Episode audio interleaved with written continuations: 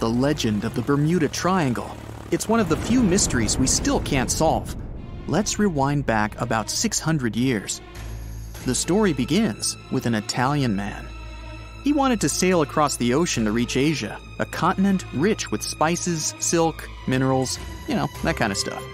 Getting there by land would take ridiculously long, so he figured, hey, uh, why not to build some sturdy ships, uh, gather a couple of sailors, and set off to Asia? What could go wrong? That man was Christopher Columbus, by the way. In 1492, with a little help from Spain's royal family, he embarked on his journey. Everything was going well. I mean, uh, apart from totally going the wrong way. But as he got to the end of his voyage, he noticed something very strange. He didn't know it at the time, but he was sailing through the infamous Bermuda Triangle. The BT, the point of no return, the scary place between Bermuda, Puerto Rico, and Florida. There are loads of stories of ships, boats, and planes disappearing into this mysterious realm. Some were found years later, and some disappeared off the face of the earth, lying undiscovered at the bottom of the ocean. Maybe. We know one thing for sure we have no clue what's going on over there. People have been trying to figure it out for years, but nothing. Zip, nada. So, what was it that Christopher Columbus saw that fateful evening? What freaked him out so bad? According to his logs, Columbus saw a huge flash in the sky.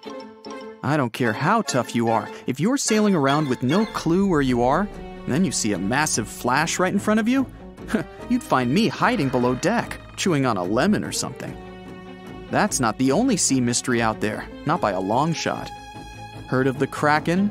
A giant squid that can swallow a whole ship. No? You're lucky. Imagine cruising on a ship, wind in your hair, hands on your hips, like, you know, those old pirate movies.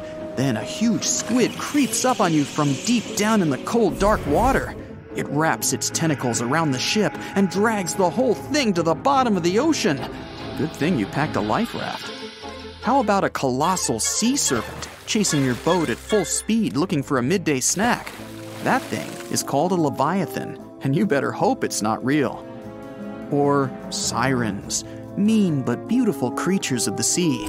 They like to hang out on rocks and sing karaoke. Their magical voices attract sailors who sail their ships right into the sharp rocks. Now, mermaids, on the other hand, totally awesome. They like karaoke too, but they're not into the whole ship smashing thing. Good old mermaids.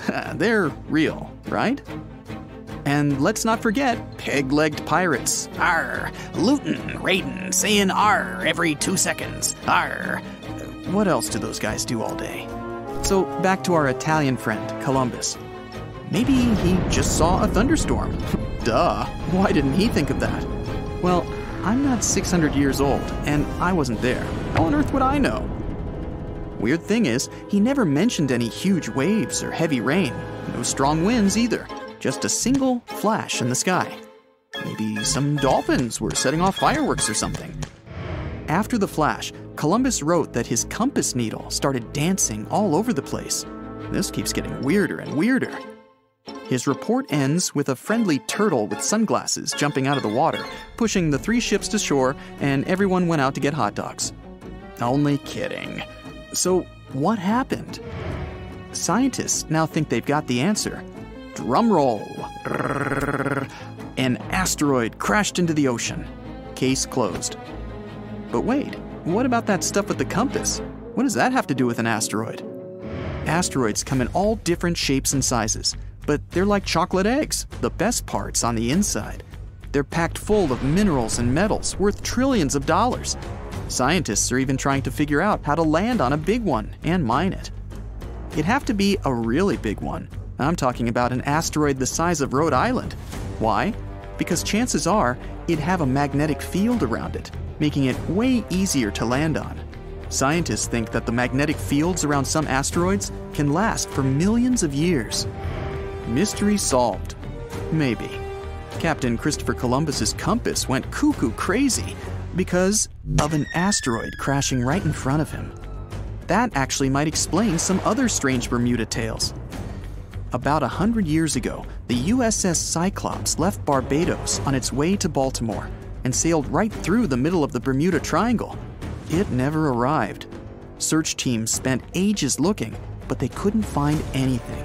It just vanished, just like that.